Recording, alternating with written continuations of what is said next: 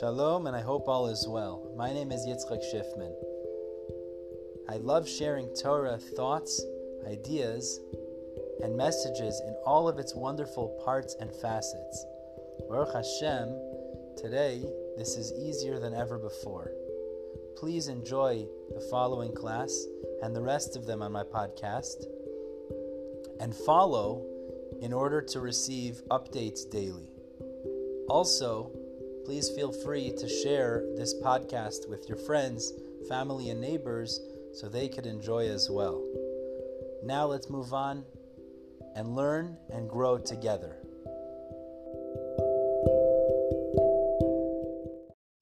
Okay, let's go. Today's daf, Maseches Gittin, is daf tes. We are beginning at the bottom of Chesamot Beis. As is Hashem, we're going to have really two sections of today's daf. First section is going to be a conclusion from yesterday's sugya, where we discussed the machlekes Rav and Abaye, uh, but regarding Palginan Dibure. And we'll finish up the Mishnah, discussing the case of Yeshel of Aaron at the end of our Mishnah. And then we'll discuss, bring introduce the new Mishnah towards the bottom of Tesamud Aleph, um, where we compare Gittin and Shechrore Avadim. Going to see that's a discussion that will take us into the next daf that discusses uh, the similarities between Gittin Nashim and Shechrore Avadim, and then we'll ask to determine exactly what the list is based on. So let's begin. We're at the, holding at the bottom of Chesamud Beis. Omar le Ravada Bar Masna le Rava Keman Karabi Shimon. It's uh, four lines from the bottom of Chesamud Beis. Uh, four lines, right? Yeah. Yeah. Chesamud Beis. Ches. Chesamud Beis. Bottom of the page. So yesterday we learned that there was a case, just to quickly recap what we're holding here. We had a brisa that said like this: If somebody, the halacha is that if an isha walks into court and says, "My husband gave me this get, Medina Sayyam," and she's bringing it to Eretz Yisrael, she has to be able to say "B'fani nechta, b'fani nechtam," and then it's acceptable. We said that the gittin for slaves, which are the freeman freeing documents of slaves, is the same, which means if they bring a court a document from overseas, and they, eh, they the, the eved brings it to the courts in Eretz Yisrael and says they're freed. Now, where they walk into court, let's say an Eved will walk into court. This was the Brisa's case. The Eved walks into court and the brings a document, and the document says. It said, yourself and my property are acquired to you. So there was two separate statements. In such a scenario, the Brisa Paskin and everybody agreed, the slave is free, but he doesn't own the property of the master. Why? because in order for the slave to be free, he's trusted if he says. But in order for him to acquire the estate of the master, you need kiyum shtars, you need validation of the document, and they don't have that. The debate we had between Abaye and Rava was in a scenario where there's no two statements in the document, there's just one statement. Meaning, in the document, all it says is, Kol. All of my property is acquired to you. So in such a scenario, we had a debate are we able to divide up that one statement into two understandings and then deal with the separate understandings separately? Or do we say no, is that since the status of the slave acquiring himself as well as the property of the master seems to be lumped together, we can't split up the two statements. So either he acquires everything or he acquires nothing. Now Abaye took that first, that second approach. Abaye said, Loy palginan dibura, we do not split up the statement, and therefore either he'll acquire himself and the property, or he won't acquire the property or himself, and the slave's not free. Rava says palginan dibura. We do split up the statement, and since we split up the statement, he's able to acquire his freedom, even though he does not acquire the estate of the master. Now that's a chiddush in halacha to say that one statement can be interpreted in two different ways. One of them will be acceptable, and it won't affect the fact that the other one will not be accepted. He won't acquire the property of the master. So on that note, Ravada Bar Masna is about to challenge the fact that we don't seem to pask in this way. So Amar Ravada Bar Masna l'Rava Kiman. Amar Ravada Bar Masna l'Rava. So Ravada Bar Masna said to Rava Kiman. Who do you seem to be following in this psak? Rabbi Shimon. You seem to be following the opinion of Rabbi Shimon. Da'amar, because Rabbi Shimon says, Palginan Dibura, that you can divide up one statement into two interpretations. One of them can be acceptable, effective, and the other one not. Where do we find this? There's a Mishnah Maseches Peah. So the Mishnah Maseches Peah says as follows: The Tznan, the Mishnah teaches us, Hakoisef kol nechasav la'avdai yatza ben chayrin. If you have a master and he writes a, prop, a document, this master really likes his slave. He writes a document to his slave that says, "I'm giving all my property to my eved." Now, all my property includes the eved. Eved is also my property. So that means what will be the halacha? Yatza ben chayrin. The slave goes free. By the way, not only does the slave go free, he also acquires all the properties. That's the way he, he had to hit the lottery over here. Yeah, I don't know what he's doing. I don't know what his cheshbon is, but you're going to see the contrast to that in a minute. But where he writes all of his property unequivocally, without any uh, conditions, slave goes free for sure. But this is Remeir's opinion. Shier karka kol shehu. Now, if he leaves over a little bit of property, so that means is he writes in the document, "I'm giving you all of my property, besides for something, little bit, something little." Um, Rashi understands it doesn't mean specifically karka, land. It could be anything, but he leaves over any specific item. He leaves it over. La yatza ben chayrin, he does not go free. Now this is Rameir's opinion. Why does Rameir say if he leaves over means he writes everything besides for one item? Why is that that that wouldn't go free? So Rashi understands because the fact that he's leaving over one item shows that the master's intention is to leave certain things over. Now, if he really intended to free the slave, he should have been more explicit, and he should have said, "You are free." That's the words of Rashi. Atzmecha unechasai. You and my property should be acquired by you. The fact that he's leaving over some of his property that is not to be acquired by the slave implies that he might also want to leave over the slave to not acquire himself as well. And Rashi understands, so then why, why would he be doing this? What is this procedure? To write over something that's ineffective, it's just to flatter the slave. He just wants to show the slave how much he cares for him. I would give you all my property. I'm not going to give you all my property, but he's just doing it to flatter the slave. So therefore, a mayor's opinion is if he leaves over something, he gives him everything besides one thing, something. He doesn't even mean to give the slave his own freedom. The only reason he's doing it is to flatter him. Because if he did mean to give him his freedom, he would have been more explicit and he would have said, You and my property should be acquired by you. The fact that he didn't say that explicitly, says Rabbi Meir, the slave does not go free. And that's the opinion of Rabbi Meir. Rabbi Shimon, Rabbi Shimon says, Aleph, hu ben. Rabbi Shimon says, regardless of the scenario, meaning if he leaves over some property, the slave is going to go free. Unless he uses the following terminology in the in the document. He says, all of my property is given to my slave, uh, Yankel, chutz miriboy shebahen, besides for one ten thousandth of the property. Now that's a very vague terminology. One ten thousandth of the property. So Rashi understands what Rishimon saying is like this. If he says, um, in the in the document it says, I want my slave to be free to excuse me, I'm giving over all my property to my slave besides for one share or one piece of land. In all of those cases, the slave is free. That's what Rabbi Shimon holds. The only case he wouldn't be free, says Rabbi Shimon, if he used a vague terminology of what he was leaving out of the acquisition. Meaning he said, I'm leaving I'm giving everything to my slave besides for one ten thousandth of my property. See, when he says one ten thousandth, it could be in his mind as the master, the slave is considered one ten thousandth of his property. So then it could be what he's really saying is, I'm giving you everything besides for yourself. Now, if I don't give you yourself, well, then you don't acquire anything because Masha kana evet kana rab. Meaning it's yeah, but it's it's it's it's a statement with a contingency, meaning with a condition.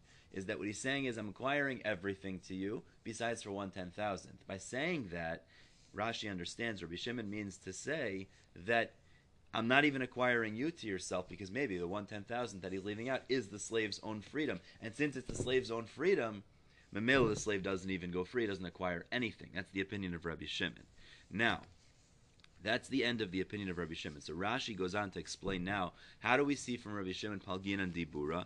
We split up the statements because he says like this, as opposed to a scenario where he leaves something over specifically, meaning where the master wrote over, "I'm giving you everything besides for one piece of land." Rabbi Shimon would say he goes free in that case, meaning the halacha is the slave goes free. If he if he says it besides for one piece of land, or if he said all of my property should be should go to you. Or, or if he, he, says something that would not acquire all of the property, for example, where he says chutz mebeis kor karka, that's the key. Rashi says beside, or if he says I'm acquiring everything to you besides for one core of karka, besides for one strip of land. So in such a scenario, again, the slave would go free according to Rabbi Shimon. The only time he wouldn't go free is what he if is if he left something out that was entirely vague. But if he said, "I'm leaving out one strip of land," the slave would still go free, even though he doesn't acquire any of the property, because we don't know which piece of property the slave wasn't meant to acquire.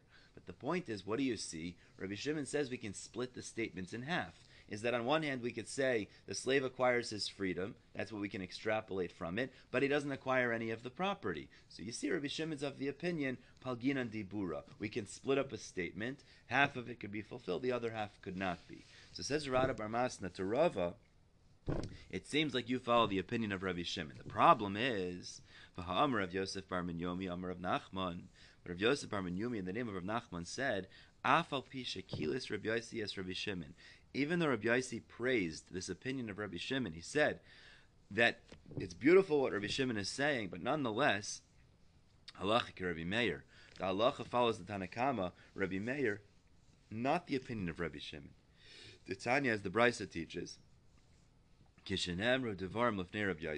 when these words were said in front of Rabbi Yossi, means this machlekes Rabbi Meir and Rabbi Shimon, Kara alav amikra so Rabbi Yossi referred to Rabbi Shimon using the following pasuk in Mishlei, and he gave him great praise, which was Sifasayim Yishak, his lips should be kissed, meaning is that he said something wonderful. Devarim Nechoichem. He responded with clear words, meaning is that Rabbi Shimon said something which is beautiful in Svara. The problem is, is that ultimately the Gemara is saying Rabbi Yosef Armanumi Amar Rav Nachman said Rabbi Yosef doesn't paskin like him. So if Rabbi Shimon holds Balgin Dibura and Rava seems to be following his shita, that's not the psak halacha. So it comes out that Rava's not paskining according to halacha. So the Gemara interjects and says, wait a second. Nachman Hachi. Did Rav Nachman really say that we don't paskin like Rabbi Shimon Palgin and Dibura, that we split the words in half? V'ha'amar of Yosef Bar Minyomi, Amar Rav Nachman. It's the same exact author, but he himself says the following case, which seems to illustrate like Palgin and Dibura. Because what do we? Excuse me, that we do say Palgin and Dibura. We do split up statements. So how can you say that we pass like Rameyer that we don't split up statements if it seems to be from the following psak? You yourself say we do. What's the psak? Psak is like this. We have a halach of a shchiv meira. Shchiv meira is a man who's dying on his deathbed. So now there's certain halachas that pertain to this fellow based on his unique state. Certain halachas. So one of the halachas is like this: if a shchiv meirah commands that certain property should be given over to other people, right? A gift, gifts should be given over to other people. If he recovers and gets better, means he doesn't die and he recovers and he gets he takes back the gifts. Why does he take back the gifts? I mean, even though he doesn't say it outright, it's understood that he's only giving it based on the fact that he's about to die. But he's not. He didn't die. It's Baruch Hashem. So he gets back his property. So the Gemara says like this: and this is again, this is Rav Yosef Raminumi Amar Rav Nachman. If a person who's dying writes over all of his property to his slave, but then he gets healthy, he recovers.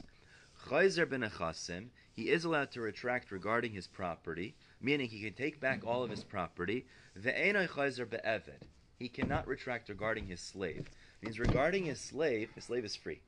Regarding the property that he also had given to his slave in that condition, he gets back. That's the psak. Now why?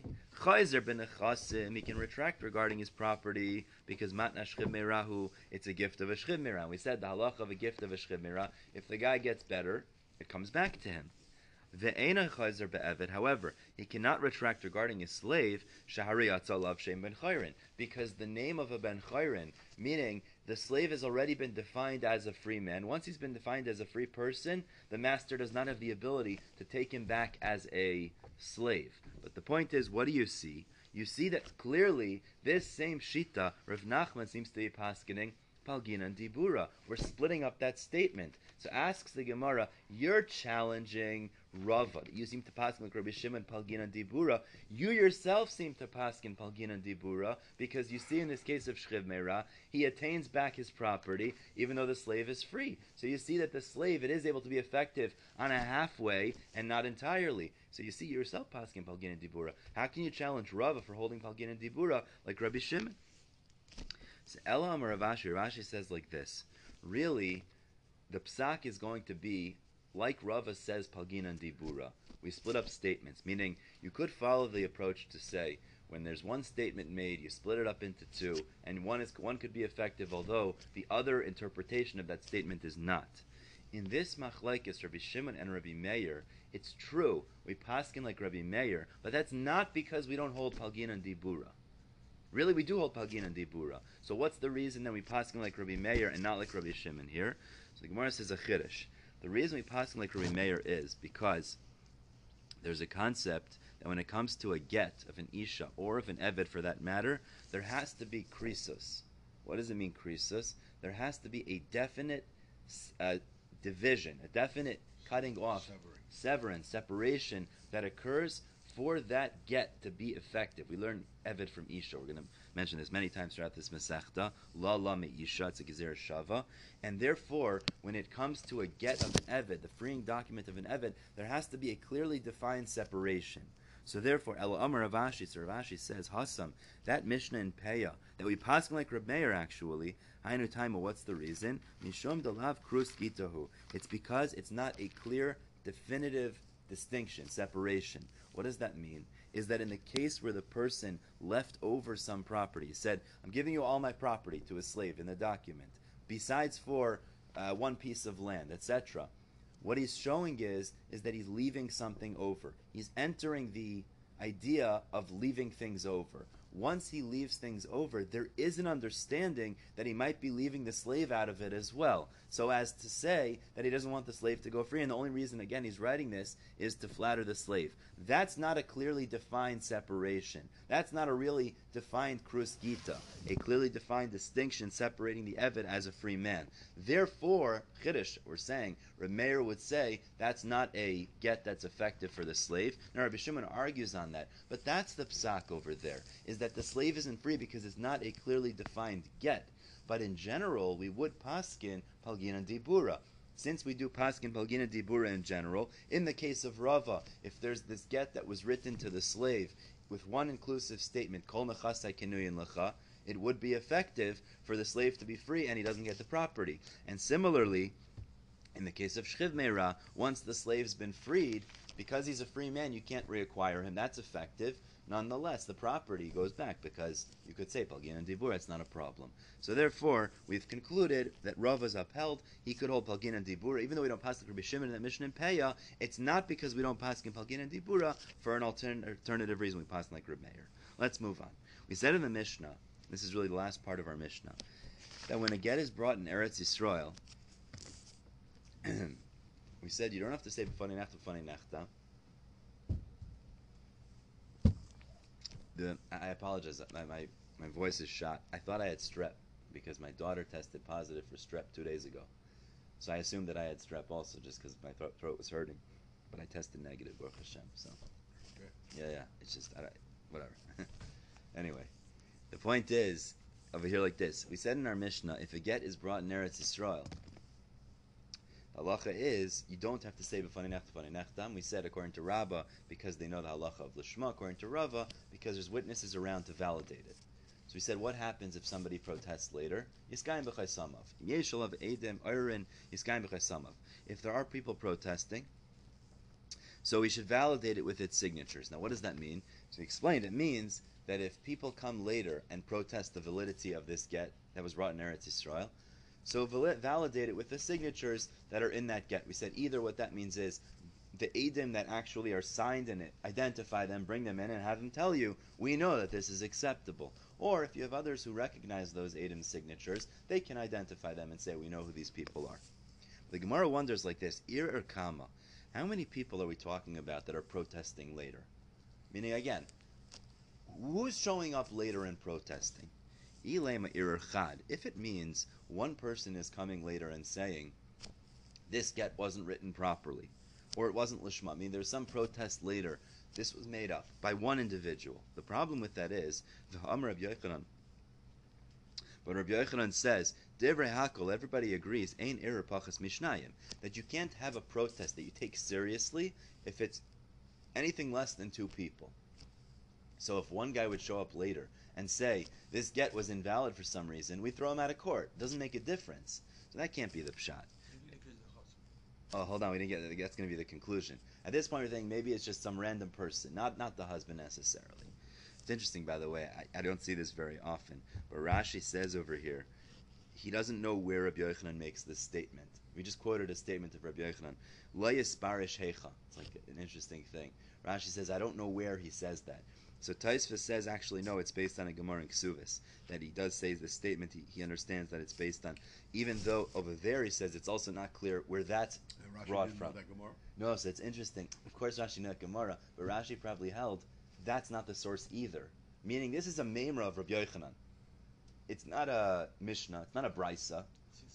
It's an Amemra of an Amoira of Rabbi Yochanan. It's interesting that it's like, you don't see Rashi say that very often, but so, anyways, it can't be one because Rabbi Yochanan says an ira a protest can have has to be at least two. So the ira tre, okay. So maybe two people will show up later and say this wasn't a valid get. The problem is tre v'tre nenu. Then it's two versus two. What do you mean two versus two? Because then you have two people saying the document is false. You have two validating the signatures, either the Adam themselves or others validating their. So then it's two versus two. My is chazis disamachta ahani. Well, who says that you should rely on the people who are validating it? Smoch ahani. Rely on those that are not validating. The way Taisus understands the kasha is when you have two versus two, what ends up happening? That's called edi achasha. They contradict. You throw them both out of court. But then you're left to the beginning, which means you have a document that's not validated and then she should be an Eishasish, and you should rely on the fact that she has Cheskas Eishasish. So then you have an issue. So how can the two witnesses validating it override the two that are protesting it? The Gemara says, Debal. Rather, it must be what protest are we concerned about that can be overro- overridden by two witnesses validating? It's like Dr. Beffler said, where the husband shows up later. Now, the husband is not just an ordinary one person because the husband is the baldavar. He's the litigant. He's the one who's involved in this case. So therefore, what the Mishnah is saying is, should the husband show up at a later point, you'll have to validate the signatures. So now we learned actually earlier that when it comes to such a situation where you bring a get in an area that you don't need to say nechtam, there is benefit in the shliach nonetheless saying it, because then if the husband shows up later, he doesn't have any power.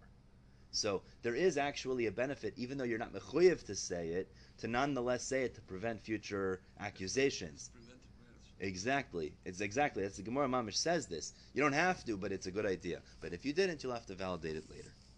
All right, let's move on to the new Mishnah now. So we, this is the second Mishnah. Baruch Hashem, we finished the first Mishnah, the Masechta. Moving on to the next. So the Mishnah tells us like this: Hamevi get Medina Sayam Somebody that brings a get in uh, from from Chutzal Aretz, Teretz Yisrael, and he's not able to say Rufani Nechta Rufani nechtam. So if there are witnesses on it, you should validate them with those signatures. Meaning, you should either again identify the signatures themselves and have those Adam testify, or find other Adam to testify about those signatures. Now, the Gemara is going to tell us what it means you can't say it. We'll see that in the Gemara in a moment. But now we're about to introduce is another is, is really for the next series of Mishnayos. We're going to see similarities between Gite Nashim and Shechruri Avadim. So Gite Nashim we know are the get the documents used to divorce a woman. Shechruri Avadim is the document used to free a slave. Now there are halachas that these are similar. So we're going to start with this Mishnah, and for the next few Mishnayos, we're going to talk about the similarities in halacha between these types of documents. We actually have a gezer shava, la la me'isha, is that we compare in the Torah gittin of women and slaves, and there's halachas that go between the two as well. I was going to say this is an halachas rabbanon as well. So the Mishnah tells us like this: Echad gitei nashim ve'echad shechrurei avadim. Both gitei nashim and shechrurei avadim shavu. They are similar lemoilech ulemevi. Regarding moilech and mevi. Now moilech we know is when you bring a get from Eretz Yisrael to Chutz Aretz, and mevi is Chutz Aretz to Eretz Yisrael. In both scenarios, they're the same.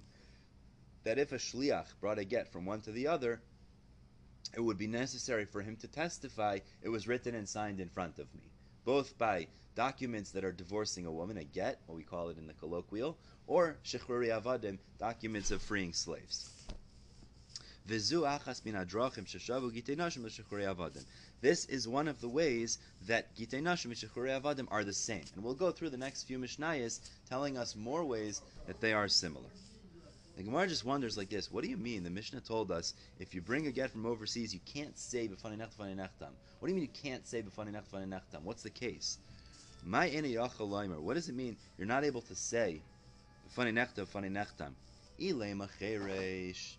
If it refers to the fact that he was a deaf mute, meaning the shliach who brought the get was a deaf mute. Well, that can't be the case because cheresh barasiya gitahu could a cheresh bring a get? Vatsnam, we're going to learn later. Mishnah Chaf Gimel tells us hakol ksherin lahaviyes a get. Everyone is acceptable to bring the get. Chutz me cheresh shaita v'katan. A cheresh is not kosher to be a shliach lahalacha to bring the get in the first place. So it can't be that a cheresh brought the get because he's not an acceptable shliach to bring the get in the first place. So the Gemara says, Rav Yosef, this is a unique scenario we're discussing in our Mishnah. The husband gave the get over to this shliach, who was a who was not a cherish at the time that it was given to him, when he was competent. And excuse me, and, and she, he gave it over to the Isha when he was still competent. It only was nischarish, he became a cherish after it had already been given over to the Isha. So it's obviously a unique scenario, but in such a case, he can't actually say because he doesn't have das anymore. So what will have to happen now is you'll validate the get by using the signatures for validation. Okay. And the Mishnah told us, Echad Echad. Brisa says like this. Now the Brisa is allowed, about to lay out three similarities between Gitei Nashim, the divorce documents for women, and Shechuri Avad, the freeing documents for slaves. These three differences, these three similarities, excuse me, are going to parallel the coming Mishnayos. The Mishnayos are going to lay these out as well. So the Brisa says like this: drachim in three ways. The divorce contracts of women is the same as the freeing documents of slaves. Number one, shavu and we said this in the prior Mishnah. They are the same regarding Moilechu Mevi, which means a get that's brought either direction from Chutz Laretz to Eretz Yisrael, or vice versa. The halach is going to be they have to say b'fani nechtam b'fani nechtam if a shliach brings it for it to be acceptable. That's number one. Number two, b'chol get sheyesh of eid kusi. Some interesting halachas here. Any get, which means here a document, any document that has on it an aid kusi. This is any general document that has a aid kusi. Kusim were this group of people that were brought into Eretz Yisrael by Sancheiriv, Melech Ashur, and throughout Shas we have a debate if these kusim are acceptable, they were gere emes, gere arayos, proper conversion, it's debated. So the halach is like this. Any document that has an aid kusi, an aid who is one of those people, signed inside of it, pasul, it's invalid, meaning by virtue of having such a witness, the get the document is invalid. Besides for these two types of documents. Now that's a unique thing. Gitei Nashim and Shechuri Avadim are different, which we'll explain in the coming Mishnayos why that is, but ultimately they're acceptable even if you have an Eid Kusi signed inside of it. We'll see why that is later. Number three, turning to the base, any documents that are processed in the courts of the Goyim. Interesting thing any general documents that are processed in non-Jewish courts that are produced in the general court system, even if goyim are even signed inside of those documents, the documents are actually kosher. Again, besides for it's the opposite. Git Nashim and Avadim, if those are processed and signed by goyim, processed in non-Jewish courts and signed by goyim, they would be invalid. Now, that Rashi explains, really Rashi's explaining seems to be based on the Maskana, but the reason Rashi explains for this, why would this be true, this third similarity? What's the difference between Gittin of Nashim and Avadim, that if you have Goyim processed in non-Jewish courts and Goyim signed in it, it's possible, other ones are acceptable. It's very interesting svar, Rashi says. You see, there's a concept of Dina de Malchusa Dina. And what's Dina de Malchusa Dina? The law of the land abides. We abide by the law of the land. So therefore, like this, Goyim are mechuyev in the laws of dinim. One of the things that Goyim are bound by by Sheva Mitzvahs B'nai Noach is dinim. So one of the things that dinim requires is setting up a court system, right? So therefore, if a document, a Jewish document, was processed and signed by in a non-Jewish court, signed by Goyim, that is something that they have a shaykhs to, because they have a responsibility to set up courts and establish law in the land. So therefore, that document is not inherently problematic, as that is something they have a relation to doing.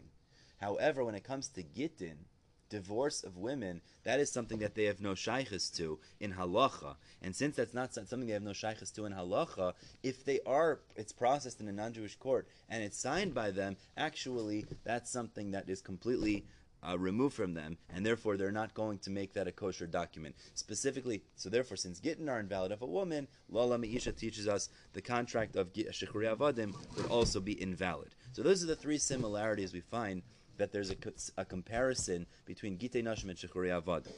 And the Gemara just finishes the Brisa, Chediv Meir Bar Ba. Regarding Reb Meir's opinion, there's actually a fourth similarity. Because Reb Meir holds. If somebody says to a shliach, give this get to my wife, Mishtar shechur zela avdi, or this document to free my slave, ratza lachsor if he wants to retract regarding both of them, meaning before the shliach has delivered this to the wife or the slave, yachsor divrei Meir. Remeir holds you could retract by either of them. Now, why does Remeir hold that? So the halacha is, zachin la'adam shalai b'fanav, you can do something that is a schus for someone even without his knowledge or consent. But you can't be'in chavin la'adam ela b'fanav. You can't create something that's a negative, negative idea for somebody without their consent. Reb Meir is of the opinion that gittin, both for slaves and wives, are considered something negative. Since they're considered something negative, the moment you appoint a shliach, he cannot actually represent the one who's accepting it, the Isha or the Eved, until they actually receive it. Therefore, it's only going to be effective entirely when it receives, when it actually gets to the hands of the Isha or the Eved. Mela, if the person who's sending it, the husband or the master, wants to retract until it gets there, he could actually retract. Rashi explains here, however, the Rabbanan argue on Reb Meir, and they say when it comes to freeing a slave, it's a schus for the slave to go free. So therefore, if the master hands it over to a shliach, the moment he hands it over, he's already mizakeh the Eved, and he can no longer back out. Isha, he could still. So therefore, the Rabbanan hold this is a distinction between Avadim and Nashim. Remeir holds this as a similarity, so there's a fourth similarity according to Rabbi Meir. As opposed to the Rabbanan, there's only three. So now, in short, we have this brisa that says there are three ways Gite Nashim and Shechuri Avadim are similar according to the Rabbanan, the Tanna Kamma. One is that they have to say Faninacht, Faninacht, if a get is brought either from Eretz Yisrael to Chutzel Eretz or vice versa. Two is that if there's an Eid Kusi in it, um, it would be kosher, unlike other shtarais. And three is if it was processed and signed, processed in non-Jewish courts and signed by Goyim, so it would be kosher regarding other documents besides Shechuri Avadim and Gitei Nashim, which are pasul. And Rameir adds a fourth way, which is that you can retract if you send a get with a shaliach to either one. I suppose the Rabbanan who don't agree with that. So the now understands like this, is that whenever you give a number for something, there's a reason you're giving the number to exclude something else that you may have thought should be included. So the Gemara asks this, Bishlam the Rabbanan, according to the Rabbanan, I understand, Minyan Lamute Had Rabbi Meir. So they say there are three ways that Gitei Nashim and Shechuri Avadim are the same. they highlight the number three to exclude the opinion of Reb Meir, meaning that we don't agree with the fourth way that Reb Meir says, because according to the Rabbanan, you could retract when it comes to Gitei Nashim, not Shechuri Avadim. El Rabbi Meir Minyanul but according to Rabbi Meir, that he says that there's a fourth way, what is he coming to exclude? Means what is the number four saying could not be a similarity between them? Gemara answers Lamute Hadatani to exclude the following case. The Brisa teaches, Edim she'en yaidin lachtaim. If you have a scenario where witnesses don't know how to sign, now let's say we're talking here about Gitei Nashim and Shechrei Avadim, so they don't know how to sign on it. So the halacha is you can create essentially a stencil for them to fill in, and then acts as a signature. Mikarin lahem nir chalak, so you tear for them in the blank paper, which Rashi means learns you can make markers on the blank paper where they should fill in. And then they can fill in the marked area with ink. So the Tanna Kamma's opinion is this is true both by Shechuri Avadim and Gitei Nashim. So this is a similarity that Rameir is excluding. He says this actually would not be a similarity. As Rav Shimon Gamliel seems to say, Amr when is this acceptable? Begite Nashim because there's a takanas agunais, we want to be lenient regarding gitei nashim. So there, if the witnesses don't know how to sign, you can assist them in this way. But freeing slave documents, v'shar kol ashtaris, or all other documents, in yadin likros if the witnesses know how to read the contents of the document and sign, Chaisman they could sign. If they don't, in they cannot sign. The point is that Reb Meir is the coming Lafuke, he holds like Reb Gamliel, Lafuke the Tanna Kamma, that this wouldn't be acceptable by Gite, uh, by Shechuri Avadim, only by Gite Nashim. This would be a distinction between them. Now, the Gemara just wonders, what's Reb Shimon Gamliel saying? Kriya Mandachar Shmei. Rav Shimon says if they know how to read and sign, that's acceptable. The Tanna Kamma never said anything about reading. So what is that?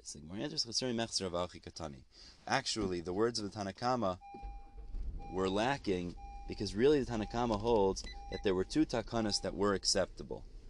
And what were those two? First of all, Edim She'en Yadin Likrais, if witnesses don't know how to read the contents of the document, Karin. So you can assist them by reading it and then they could sign.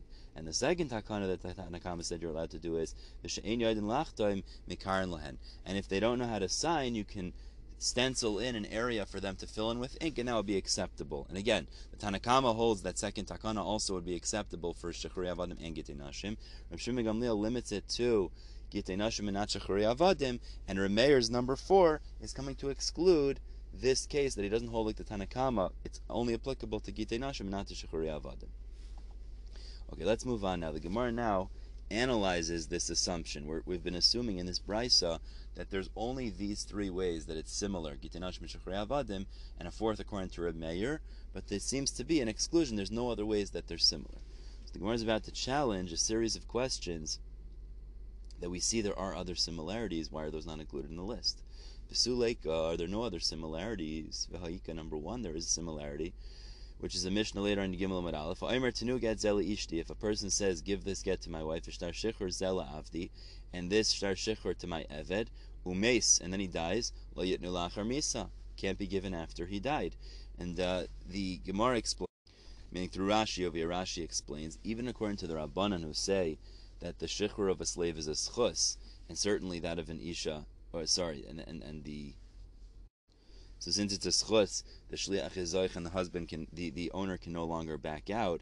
However, in this context, the point is, is that even though the husband, the master cannot back out, the slave is only freed when he actually gets the document.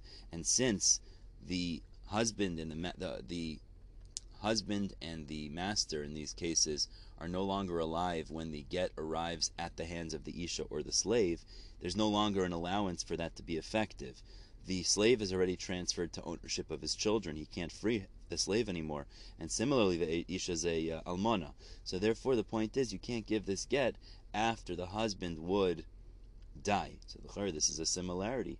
So the Gemara continues and says, and, and the Mishnah continues and says, "Tenu mana lepleni umes." If a person says, "Give money to a person," and then he passes away, yitnu la'achar misa, that you could give after death. Rashi explains over here, that's the concept of divrei shchimera kiksuvinu kimasurin damu, that the words of a shchimera is as if it's already written and handed over.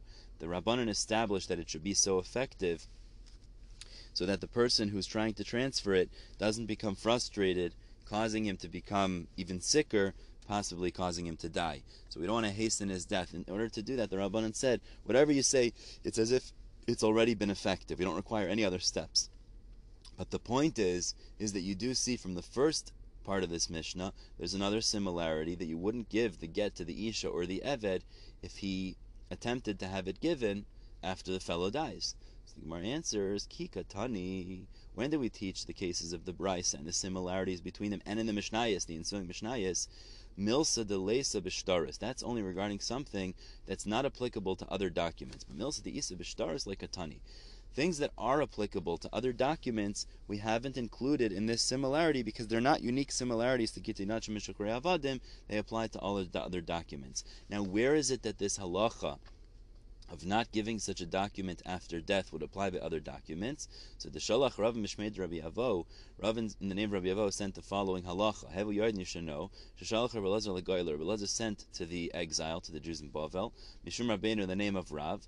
Shchiv Meira Amar Kisvu v'tzinu manu lepleni umeis. If a Shchiv Meira says, specifically it says, write and give money to Pliny and then he passes away. Since he used the word kisvu, so he was emphasizing the fact that he doesn't want to rely on the general law of a shchiv meira, that it's as if it's written and given over, and therefore ein kaisfin ben you're not allowed to write and give it over after his death.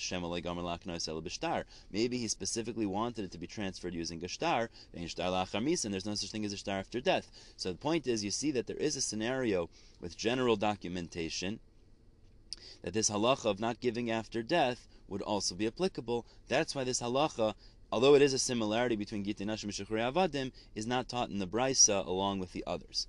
Asks the Gemara, but there's another similarity. Vaha'ika lishma, but they both have to be lishma. Gitin Nashim v'kasav lam, we learn la la me'isha, that Shechurei Avadim also has to be done for their sake. That should be a similarity. So the Gemara says, Bishlam al Rabba. You could answer according to Rabba's Shita that the entire takana of Mevi, Mevi get, Hainu Mailachu Mevi, that is based on the principle of Lishma. So essentially included in the first similarity is this idea of Lishma. El Rava Kashi, but according to Rava, the takana, has nothing to do with Lishma. It's because there's not Adam around to validate it. So why wouldn't it include this similarity between Gitin Nashim and Avadim as well in the Brisa, in the Mishnayos? And another question, Bein L'Rav, Bein L'Rav, both according to both Shitas, Hayikim Mechubar. We know that the halacha is, the Torah tells us, V'kasav Nasan, is that there can't be something inter interposing between the writing and the giving of the get. And therefore, if you write your get on something that's attached to the ground or sign it, to machlekes, we, we learned elsewhere, Rabbi Lezer and Meir. The point is that the get would be invalid because there's kitzitza that's in, in, interposing between the writing and the giving of the get. So l'chayra, this uh, would be an issue by both gitinash and avadim. So why isn't that included as well? So the Gemara answers ki katani to answer these two questions. Ki katani psula drabanan. We taught in the brisa only cases that are pasul on a rabbinic level similarities between Gitei Nashim and Shachuri Avadim that are invalid on a rabbinic level. Dairaisa like Atani. But those things of Lishma and Mechuber, those are Psulim Dairaisa. We didn't teach the similarities that are Psulim Dairaisa, we only taught the, the, the similarities that are Psulim Drabanan, like the example of saying B'faneinach B'faneinach, that's a Takana Drabanan. Asks the Gemara of Har Kashalai the Kechavim de Pslo Dairaisa Hu Vikatani. The Gemara assumes l'chayr the case of Har Kashalai the Kechavim, the get which is written. This is the third similarity brought taught in the Brisa in the non-Jewish courts and is signed by Goyim. That's a similarity that's possible on a Dairaisa level because l'chayr if you go with the opinion of Remeir Ede Chasima Karti, so then when you have witnesses that are Goyim signed in it, it invalidates the document entirely on the Dairaisa level, and yet that's taught as a similarity in the Brisa. So the Gemara answers, Be'edi Mesirak Rebbe Lazar. We're talking about a scenario, very interesting, is that the get was the Gittin were actually written by Jews. They were signed in a non-Jewish court, but there was Jews at the Mesira, and we're going with the opinion of Rebbe Lazar. The Amar Edi Mesira Karti. So therefore, on a Da'iraisa level, it's actually acceptable because you had the witnesses who saw the transaction, that's acceptable. The fact that you have witnesses inside signed that were pasul, that's only a rabbinic invalidation because you might come to rely on them later, which could be a problem. But that's not a psul so that's a psul drabanan. Asks the Gemara, Hamid Katani safe. The problem is, the Mishnah later on Yudam Beis teaches us regarding Erkai Shalav Dikachav in that very case. Tanna Kamma says that it would be invalid when it comes to Gitin, and Rabbi Shimon Oimer Af elu ksherin, those are acceptable. Amr Rabbi Zer, Rabbi Zer explained Rabbi Shimon's opinion.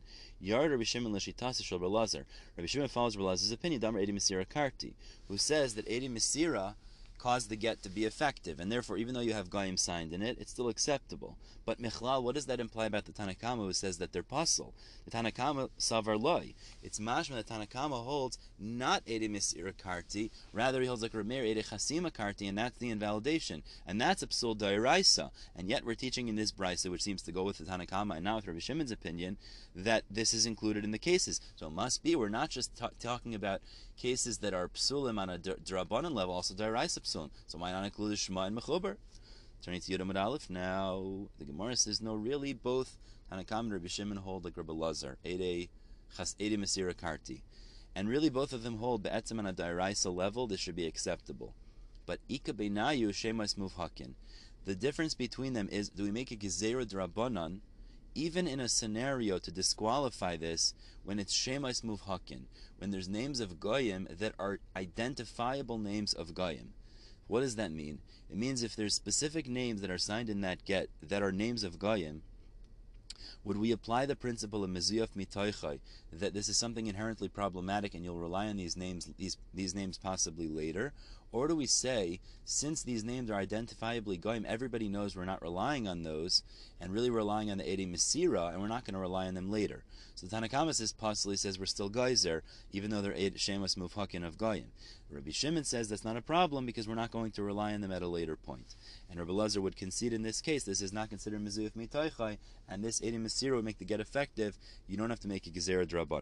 So therefore, we've resolved that the Tanna Kamma and the Brisa can be only talking about psulim on a drabanan level, and therefore, and the case of Erkai Shalevikhovim is also only midrabanan. That's why we excluded Lishman Mechuber. Asks the Gemara the final question, Vaha Chazara Dairaisa, meaning to refute this this this svara. But Chazara is Dairaisa, meaning the similarity that Reb Meir brought as the fourth one, which was that you can retract by both Gitei Nashim and Shechuri Avadim that have been sent in the hands of a Shliach to be delivered, that's certainly a Psul Dairaisa, because the Torah says you have to give it. It says Vinasan Biyada, so either you or your Shliach have to deliver it. Once you retract, you're disqualifying the shlichus. That's a invalidation on a dairaisa level. The katani, and yet it's included in the brisa. So you see, the brisa does include scenarios that are actually psulim dairaisa. You can't tell me it's only psulim on a rabbinic level. So why doesn't it include lishman mechuber? So the Gemara now retracts and says a different answer. Ella, rather, the reason those cases are not included in the three in the brisa are ki katani milsa delesa bekidushin. We only taught halachas that pertain to Gitei Nashim Avadim that do not pertain to Kiddushin. So B'fani Nechta Fani Nechtam, for example, something that does not pertain to Kiddushin. Milsa de Isa Kiddushin, but halachas that do pertain to Kiddushin, like Lishma and Mechuber, like Katani, they're not included in the Brisa. Asks the Gemara of ha Chazara Gufaisa Kiddushin, but the concept of Chazara certainly applies to Kiddushin. Right? If he sends a shliach to deliver a uh, uh, a star kiddushin, for example, because if kiddushin you retract, so that would apply by kiddushin. You could retract. So lechayre shouldn't be included if the category are things that don't apply to kiddushin. So the Gemara answers, it's true. You could retract by kiddushin, like by get shechrer and get isha. But bishlichus bal karcha, there is a fundamental distinction regarding shlichus against her will. The begerish in isa, that regarding gerushin, the shliach can be appointed against her will to deliver it, and she has no say in the matter. Over kiddushin leisa, but although you can make a shliach and retract with that shliach when it comes to kiddushin, the shlichus is essentially different because it's not against her will. She could choose to not accept the kiddushin or not. So therefore, fundamentally, the shlichus is different when it comes to gerushin versus kiddushin. That's why we included that case in the brisa, and we did not include the cases of lishma and mechuber. So therefore, the way we have to now read that into the brisa is that Gitei Nashim and Shechuri Avadim are the same regarding shlichus of Balkarcha, i.e. Gerushin, because there it could be done against her will. Now, in those cases, if he wants to retract, he could, according to Reb Meir. As opposed to Kiddushin, he could retract, but it's not the same because it's not against her will. So therefore, we've identified the similarities in the Brisa, that they're all things that are uniquely not associated with Kiddushin, and therefore we didn't include La and Lishma and Mechuber because those are associated with Kiddushin, but it's not necessarily a distinction between things that are Dairaisa and Darabban. And we're stopping here top of Yonah Aleph. Ezra Hashem will pick up with the next Mishnah continuing this discussion of similarities between Gitei Nashim and Shechuri Avadim tomorrow. Everybody have a great day.